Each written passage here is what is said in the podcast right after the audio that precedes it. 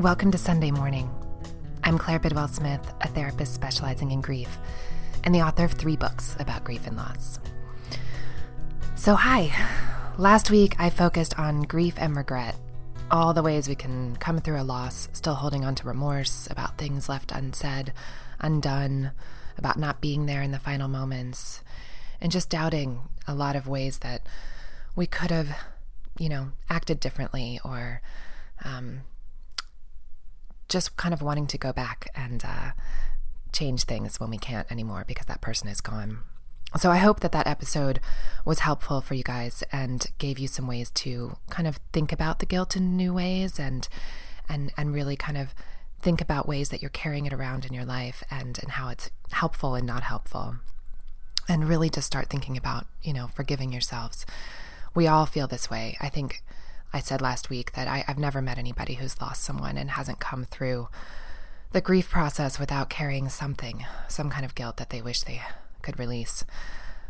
But one of the things I also touched on in the episode um, that I want to expand on today is that sometimes I think that we hold on to guilt because it feels like a way of staying connected to our loved one, of honoring them somehow.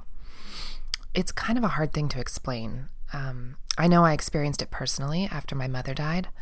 I was so consumed with guilt over this idea that I could have been a better daughter to her at the end of her life.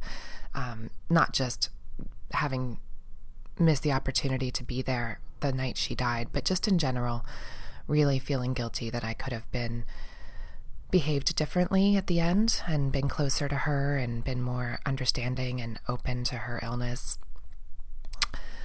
But when I look back on this, I now see that there was a part of me that was really afraid to let go of the guilt because I was scared that if I let go of it and moved on in my life, and if I didn't feel terrible every day, that that somehow meant I was over my mother, that it meant I wasn't honoring her, that I wasn't staying connected to her. And that's the thing that I'm really interested in in terms of the grief process with other people and what they're going through because I see this a lot. I see a lot of people thinking that holding on to this guilt or holding on to these really sad feelings all the time is a way of staying connected to them, staying connected to their grief. But I'm here today to tell you that there are so many more ways to maintain a healthy relationship with someone you love that is no longer here. So many ways to honor them and to stay connected to them. So many ways to move through your grief process and come out and let go of all the, the hard feelings, the sad feelings, the guilt, the depression, the anger, and still feel connected to them and still be honoring them. So, in this episode, I really want to talk about more ways we can feel connected to our lost loved ones. New studies have actually shown that grieving individuals who cultivate a strong sense of connection with their loved ones fare better in the long term emotional process of grief. And I think that this is really interesting as a grief therapist and just as someone who talks to people all the time who, who are going through grief. It is really true that those who are able to maintain a sense of connection to their loved ones are the ones who find more peace and come out on the other side just feeling better emotionally. But I know that um, after my mom died, I wasn't open to feeling a sense of connection to her. I was initially really angry that she was gone. I was angry at her. I was angry at myself. I was angry at the world. I read in books and I heard people say that I should try to stay connected to my mom, but most of the time that just made me feel more angry. I didn't want to talk to an empty room. I didn't want a spiritual connection to my mom. I just wanted my mom like right here in the room with me. So for years, I wasn't even open to looking at my belief system around death and dying. I mean, I didn't really have one to begin with. I was 18 when she died, and we had been like, I had been raised in a kind of light Christian upbringing. You know, my parents went, we went to Methodist and Presbyterian churches when I was growing up, but um, we were never very serious about it. And I kind of stopped going when I was in high school and my parents didn't seem that involved. And so when she died, I really didn't feel like I had anything to turn to, no framework to understand death or life or the afterlife. Um, so I just told myself that when someone dies, that's it, they're gone. Because the alternative, opening up to the idea that there might be something more, something bigger, some potential way to connect with my mom, it just felt like more than I could handle. You know, I wasn't I was going through enough as a college student, as a teenager, about to lose my dad. I just, I, it was too much to take on to kind of start looking into those things. And so I didn't. I just kind of shut down that part of myself and shut down that, even that question or that curiosity. But what happened is that after my first daughter, Vera, was born, um, I began to think about things differently in a really kind of fast, startling way. Vera's birth and her arrival in the world was kind of traumatic for me in a lot of ways that I never expected. And it's because I suddenly had this mother daughter relationship back in my life. Um, this relationship that I had spent years mourning and missing, and then suddenly I had it again. It was reversed. I was the mom now and she was the daughter, but I had this, you know, this intense mother daughter bond that I had been missing for so many years. And while it was really beautiful and healing and just filled with love, um, it also caused my anxiety to resurface in huge ways. I became really preoccupied with the thought of losing Vera or of her losing me in the same way that I had experienced with my own mother. And so it was this anxiety and this fear of more loss that spurred me to write my second book called After This. It just was suddenly, I was 31 years old and I had this newborn daughter, and I was working in hospice as a grief counselor. And all of those years of not wanting to think about what happens when we die went out the window. I suddenly needed to know what happens when we die, or at least I needed something to believe in. I needed to feel that if I died too soon, like my own mother, that I would still be connected to my daughter. And I, you know, I was also seeing this same need in the people I was counseling. Just this really fierce desire to kind of know what happens next. So, that question led me on a pretty crazy journey, which was just asking the question what happens when we die? And are we still connected to our loved ones? And that really just led me down a rabbit hole. Um, that was my book, and I, I worked on it for about five years doing all this research. I started out seeing psychic mediums. Um, that was kind of the first thing I did somewhat out of curiosity. Um, some of it was out of a promise I had made to a dying friend when I was in my 20s. Um, one of my best friends died when I was 21, 22, and her name was Julie, and we had known each other since high school. And she got really sick in college with leukemia out of nowhere. And um, our whole peer group of friends kind of went through her death together, went through her illness and her loss together. And it was really excuse me, I have a little cold that my kids have given me. It was really intense to watch someone our age die and face death. And she had so many questions about it. Um, I remember sitting in the hospital with her one day, and she told me that she had never even known someone who had died. She um, had not even lost a grandparent. I remember she asked me, she said, Claire, what if I get to the other side and there's nobody there to meet me? And I remember sitting there thinking, wow, what would happen? Like, I, I don't even know. It was just this huge question that I had never thought about or asked myself.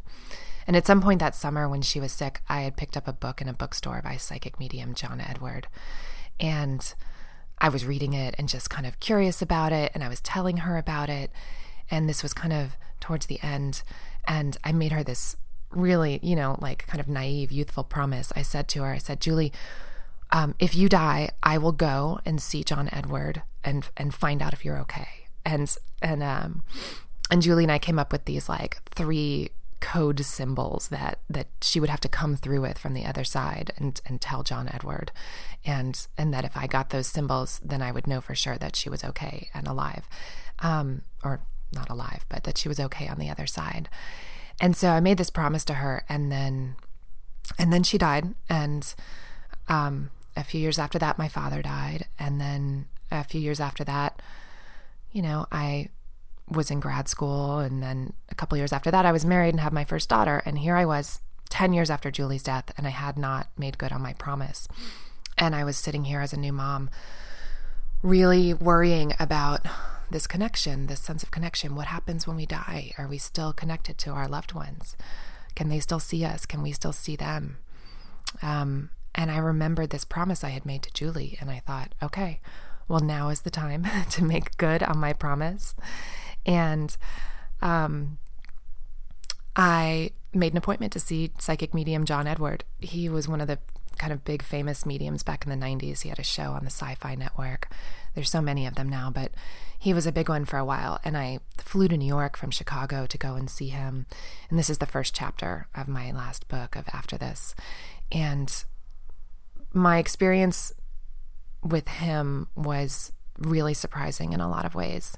Um, I'm not going to get too deeply into it here, but it just wasn't what I what I had expected. I went into it feeling really skeptical and really, as a grief counselor, really worried for the other people who were going to be at this group reading. I was worried that who who would pay six hundred dollars to go and see a psychic medium? They must feel so so wrapped up in their guilt or their grief. They must feel so worried about um, their loved one. They must feel so sad. And I just imagine them to be in a pretty terrible place to want to spend $600 to see a psychic medium. And I, I also just really didn't think it was going to be real.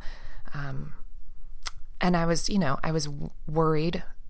There was a small part of me that was worried, like, well, what if it is real? Like, what if, what if I go and see this guy and it's so real that I now have to reconsider everything I thought I knew. And that that was a concern I had. And another concern I had was professionally, what would this mean? You know, like I didn't tell anybody, none of my colleagues, um, that I was going to do this.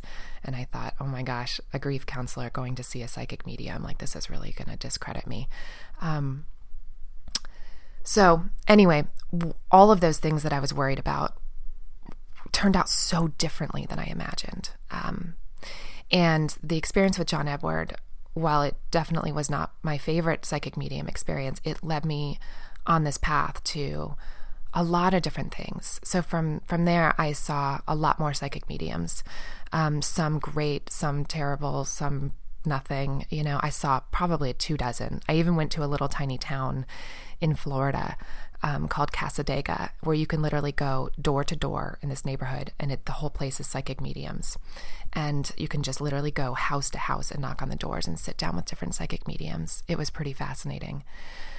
But I didn't just talk to psychic mediums. That would have um, that would be I don't know, that would be one way of doing things.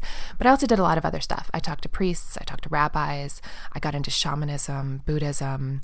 I went to Bali because that's where we're all supposed to go, right, for spiritual enlightenment.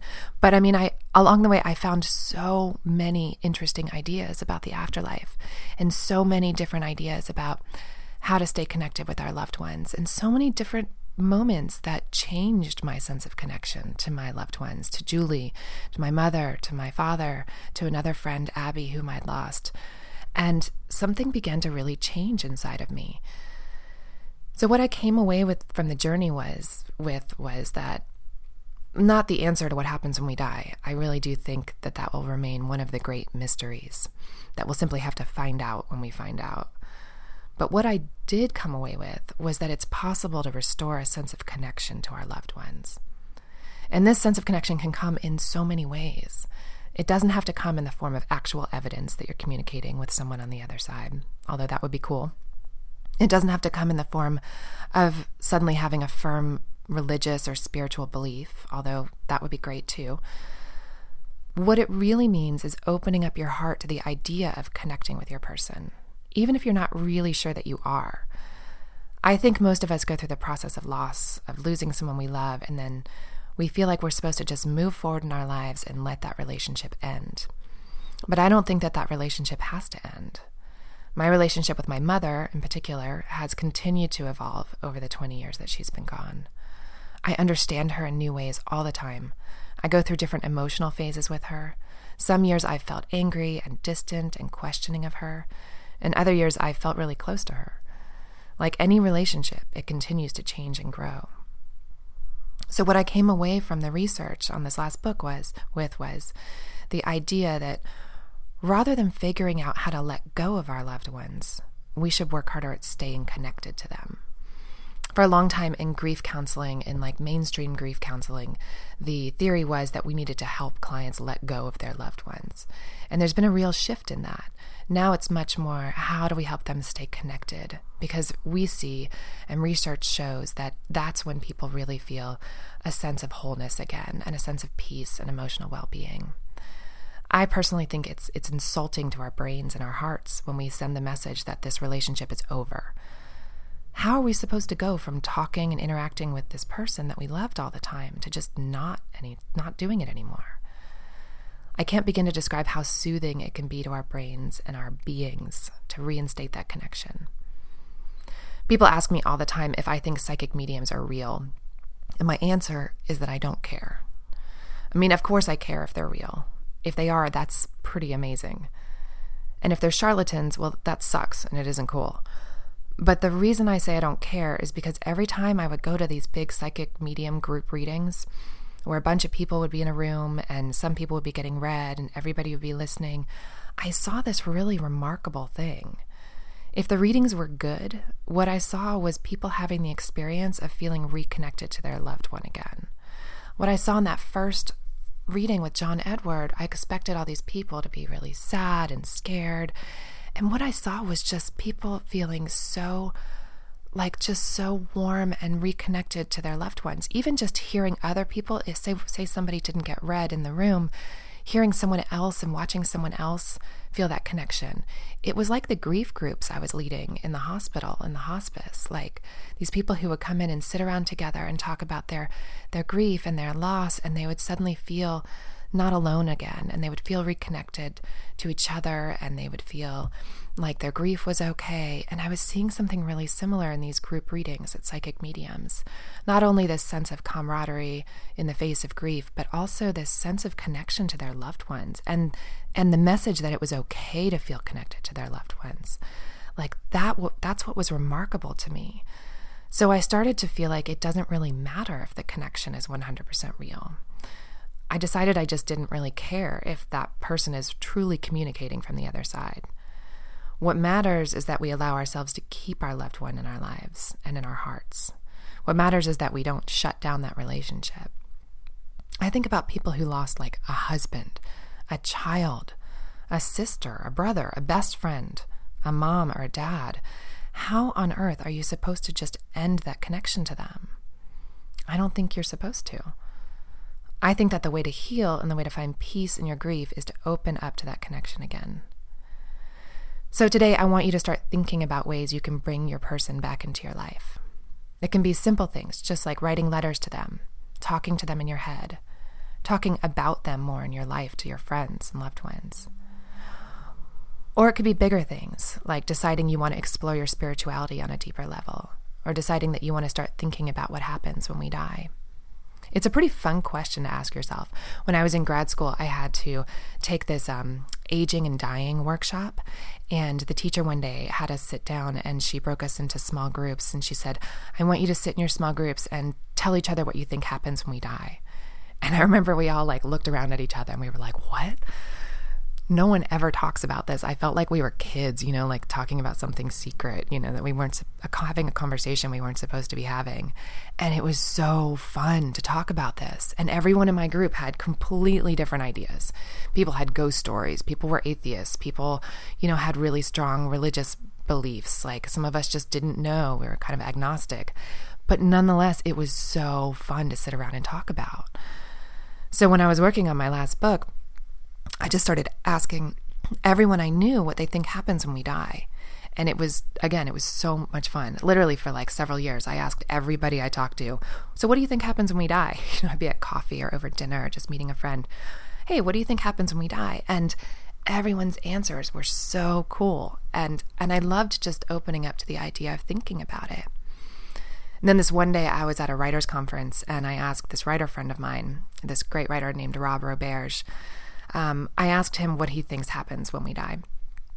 I already knew he was an atheist, but I just kind of wanted to hear his answer. And in typical Rob form, he turned to me and he was just like, Claire, what do you want to happen when we die? And I was stunned.